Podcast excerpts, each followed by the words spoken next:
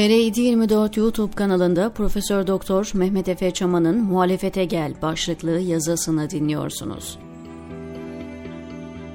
Muhalefet denen partiler bir araya gelmişler, insanlar bunların onları kurtaracağını umuyor. Arada bir masanın etrafına toplanıyorlar.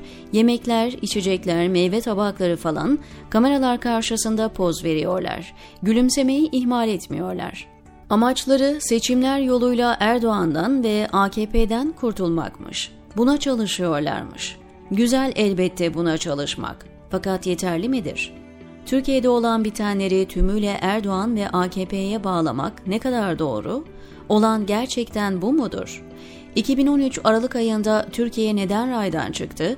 Bu soruyu sormak akıllarına gelmiyor değil. Unutturulması için yoğun çaba harcansa da bugünkü rejimin temelleri 17 Aralık'ta atıldı. Erdoğan ve AKP 10 yıllık politikalarını çöpe atıp başka politikaları izlemeye başladılar. Neden bu oldu sorusunu sormayı denediniz mi? Muhalefet denen partilere soruyorum. Gerçi birçoğu o dönemde AKP'de önemli yerlerdeydiler. Davutoğlu ve Babacan'ı kastediyorum. Esasında onların çıkıp bize anlatmaları gerekmiyor mu ne oldu da 2013'te AB üyeliği, Kürtlerle yürütülen çözüm süreci, demokratikleşme reformları, ekonomik istikrar planı, görece işleyen hukuk, reformdan geçirilmiş devlet mimarisi, batı yönlü dış politika ve diğer siyaset alanları bir anda radikal biçimde değişti. Bu değişikliğin nedeni neydi? Bildiğimiz şudur. Erdoğan ve AKP koalisyon ortaklarını değiştirdiler. Cumhuriyeti dönüştüren ve demokratikleştiren politikalardan, Cumhuriyetin rejimini otoriterleştiren ve kleptokrasiyi kuran politikalara bu yolla geçildi. Ortaklar değişince Türkiye'de değişti. O halde tüm değişimi Erdoğan ve AKP'ye bağlamak ne derece doğrudur diye sormayalım mı? Merak etmiyor musunuz kimlerin bu değişimde rol oynadığını? 17 Aralık 2013 sonrasında yeni bir rejim inşa edildi. Bu rejimin inşası özetle reformdan vazgeçilmesi ve derin devletin karanlık ve gri Türkiye'sine dönüştür. AB sürecinin sonlandırılması, Batı yönelimli dış politikanın terki, ekonomi politikalarının laçkalaşması, insan hakları ihlallerinin sistematikleşmesi ve yaygınlaşması, hukuksuz tutuklamalar, yargının yürütmenin emrine girmesi, devletin mimarisinin yeni koşullara göre tümüyle egemenlerin ittifakı menfaatine değiştirilmesi, bunlar olurken muhalefet izlemekle yetindi. İktidar diskurunu sorgulamadı. Yolsuzlukların ve güç yetki aşımlarının hesabını sormadı. Anayasanın gereğinin yapılmasını ısrarcı olarak talep etmedi. 15 Temmuz 2016'ya uzanan gelişmeler böylece frenlenemedi. Bu muhalefet rejimin mimarları kadar sorumludur olan bitenlerden. Şimdi bir araya gelmişler ve Erdoğan AKP iktidarını bitireceklerini söylüyorlar. Sizlerden bunun için oy talep ediyorlar. Oysa eleştirdikleri salt Erdoğan ve AKP'dir. Buna MHP'yi de ekleyin. O zaten AKP'nin ismi farklı ama cismi aynı olan küçük ortağıdır. AKP'nin ve onun yamağı MHP'nin yanında görünmez bir güç var. O gücü dikkate alan yok nedense. Daha önce onlarca yazıda altını çizdiğim gibi Avrasyacı derin devlet 28 Şubat'tan bu yana hep Türkiye'nin demokratikleşmesine, ademi merkezileştirilmesine, Kürtlerin haklarının teslimine, AB üyeliğine ve bunu sağlayacak sürece karşı oldu. Temelde Kemalist ulusalcı çizgideki birçok derin devlet unsuru 2000'lerin başına gelmeden AB ve değerlerinin Türkiye'ye birkaç beden büyük geleceğini söylüyorlardı. Bu sürecin özellikle Türkiye'nin üniter yapısını sonlandıracağını, federal bir Türkiye'ye doğru yelken açılacağını, sivik bir kimliğin kabulüyle Türk üstünlükçü devlet modelinin sonlandırılacağını, askeri ve bürokratik vesayet sisteminin sonlandırılacağını yineliyorlardı. Ergenekon, balyoz, sarı kız, yakamoz, ay ışığı, askeri casusluk ve diğer darbe müdahale planları deşifre oldukça daha da öfkeleniyorlar, diş biliyorlardı.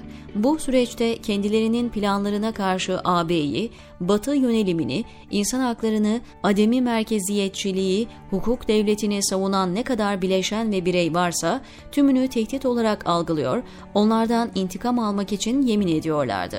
İşte 17 Aralık 2013'te suçüstü yapılan AKP bunlara inanılmaz bir fırsat ve hapishaneden çıkış kartı verdi. Karşı oldukları politikaları durdurdular, gemiyi ters yöne çevirdiler.